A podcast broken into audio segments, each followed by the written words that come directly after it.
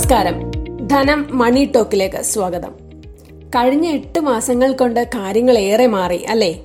Covid വ്യാപനവും അതിനെ തുടർന്നുള്ള സാമ്പത്തിക മാന്ദ്യവും ഓരോ വ്യക്തിയുടെയും വരുമാനത്തിൽ വൻതോതിലുള്ള ഏറ്റക്കുറച്ചിലുകളാണ് വരുത്തിയിരിക്കുന്നത്. മുൻപത്തെ പോലെ തന്നെ മുന്നോട്ട് പോയാൽ നിങ്ങളുടെ ജീവിതം വലിയ സാമ്പത്തിക കെണിയിൽ അകപ്പെട്ടേക്കാം. അതേസമയം കയ്യിലുള്ളത് ശ്രദ്ധയോടെ വിനിയോഗിച്ചാൽ ടെൻഷൻ ഫ്രീ ആയി ജീവിക്കുകയും ചെയ്യാം. അതിനുള്ള ചില വഴികളാണ് ഇന്നത്തെ മണി ടോക്കിൽ പറയുന്നത്. ഇതിൽ ആദ്യത്തേത് എന്താണെന്ന് നോക്കാം. ചെലവ് ചുരുക്കൽ. വരുമാനം കുറയുമ്പോഴും ജോലി നഷ്ടപ്പെടുമ്പോഴും ആദ്യം ചെയ്യേണ്ട ഒരു കാര്യമാണ് ചെലവ് ചുരുക്കൽ. നിലവിലെ സാഹചര്യത്തിൽ എല്ലാവരും തന്നെ കർശനമായ ചെലവ് ചുരുക്കൽ പിന്തുടരുന്നത് നല്ലതാണ്. കാരണം അത്രയേറെ അനിശ്ചിതത്വം നിറഞ്ഞ ഭാവിയാണ് ഓരോരുത്തരുടെയും മുന്നിലുള്ളത്. ഓരോ കാര്യത്തിനും പണം ചെലവഴിക്കുന്നതിന് മുൻപ് ഒരു മുൻഗണനാ ക്രമം നിശ്ചയിക്കണം. അതായത് ഒഴിവാക്കാനാകാത്തത് അത്യാവശ്യം ആവശ്യം ആർഭാടം എന്നിങ്ങനെ ഓരോ ചെലവുകളെയും തരം തിരിച്ചു നോക്കുക. അത്യാവശ്യവും ആവശ്യവുമായ കാര്യങ്ങളെ നമുക്ക് ഒഴിവാക്കാനാകില്ലല്ലോ. അപ്പോൾ മറ്റു രണ്ട് വിഭാഗങ്ങളിലും വരുന്ന ചെലവുകളെ തൽക്കാലം ഒഴിവാക്കുക.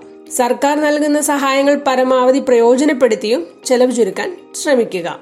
ഇനി വേണ്ടത് ഒരു ഇടക്കാല ബജറ്റാണ്. കൃത്യമായി ഒരേ വരുമാനത്തിൽ മുന്നോട്ട് പോകുന്നവർ വർഷാരംഭത്തിൽ തന്നെ ബജറ്റ് തീരുമാനിച്ചു കാണും.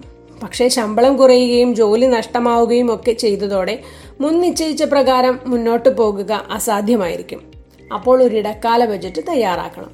പഴയ ബജറ്റ് പൂർണമായും പൊളിച്ച് പുതിയതൊന്ന് തയ്യാറാക്കുന്നതാണ് നല്ലത്. കാരണം യാത്രകൾ വലിയ പർച്ചേസുകൾ വിനോദോപാധികൾക്കുള്ള ചെലവഴിക്കൽ അവയൊക്കെ അടുത്ത കുറച്ചു മാസത്തേക്കെങ്കിലും മാറ്റിവെക്കാം. ഒരു മാസം ഒട്ടും ഒഴിവാക്കാൻ പറ്റാത്ത ചെലവുകൾക്കായിരിക്കണം ബജറ്റിൽ മുൻഗണന. അതായത് വീട്ടിലെ അത്യാവശ്യ ചെലവുകൾ ബില്ലുകൾ കുട്ടികളുടെ പഠനത്തിനുള്ള പണം വായ്പ തിരിച്ചടവ് എന്നിവയ്ക്ക് പണം നീക്കിയ ശേഷം അടുത്ത കാര്യങ്ങളിലേക്ക് ശ്രദ്ധിക്കാം. ഇനി വേണ്ടത് ഒരു എമർജൻസി ഫണ്ടാണ് ഈ കോവിഡ് കാലത്ത് എല്ലാവർക്കും എമർജൻസി ഫണ്ടിന്റെ ആവശ്യകത മനസ്സിലായി കാണും. സമൂഹത്തിലെ എല്ലാ തട്ടിലുള്ളവർക്കും വരുമാന നഷ്ടം സംഭവിച്ചിരിക്കുന്നു. ഇത് പൂർവസ്ഥിതിയിലാകാൻ ഇനിയും സമയമെടുത്തേക്കാം എന്നാണ് പല സ്ഥലങ്ങളിൽ നിന്നും ലഭിക്കുന്ന സൂചനകൾ. അപ്പോൾ അടുത്ത മൂന്നോ നാലോ മാസം മുന്നോട്ട് പോകാനുള്ള ഫണ്ട് കൈവശമുണ്ടെന്ന് എപ്പോഴും ഉറപ്പുവരുത്തണം. ഏറ്റവും കുറഞ്ഞത് ആറു മാസത്തെ ശമ്പളമെങ്കിലും എമർജൻസി ഫണ്ടായി കരുതണമെന്നാണ് സാമ്പത്തിക വിദഗ്ധർ പറയുന്നത്. ഇനി ചെയ്യേണ്ടത് വായ്പകൾ പുനഃക്രമീകരിക്കുകയാണ്. വരുമാനം കുറയുന്ന സാഹചര്യത്തിൽ ഒന്നിലധികം വായ്പകൾ ഉള്ളവരെ സംബന്ധിച്ച് തിരിച്ചടവ് വലിയ ബാധ്യതയാണ്. പലിശ നിരക്ക് അനുസരിച്ച് വായ്പകളെ തരം തിരിച്ച് അതിനനുസരിച്ച് മുൻഗണന നൽകുക.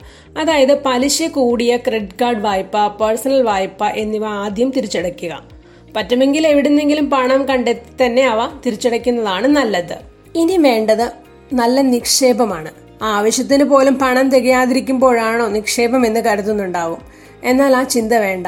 ഇത്തരം നിർണായക ഘട്ടത്തിൽ അതിന്റെ പ്രാധാന്യം കൂടുകയാണ്.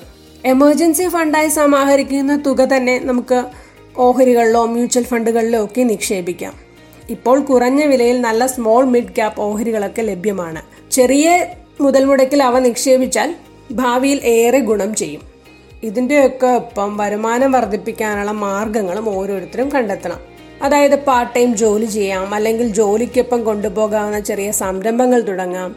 ഇനി ജോലി ഉള്ളവർക്കാണെങ്കിൽ കൂടുതൽ ശമ്പളമുള്ള മറ്റെന്തെങ്കിലും ജോലി നോക്കാം. അങ്ങനെ മുന്നിൽ വരുന്ന ഓരോ അവസരവും പ്രയോജനപ്പെടുത്തി മുന്നോട്ട് പോകുന്നവർക്ക് ഇക്കാലവും പ്രയാസമില്ലാതെ കടന്നു പോകാനാവും.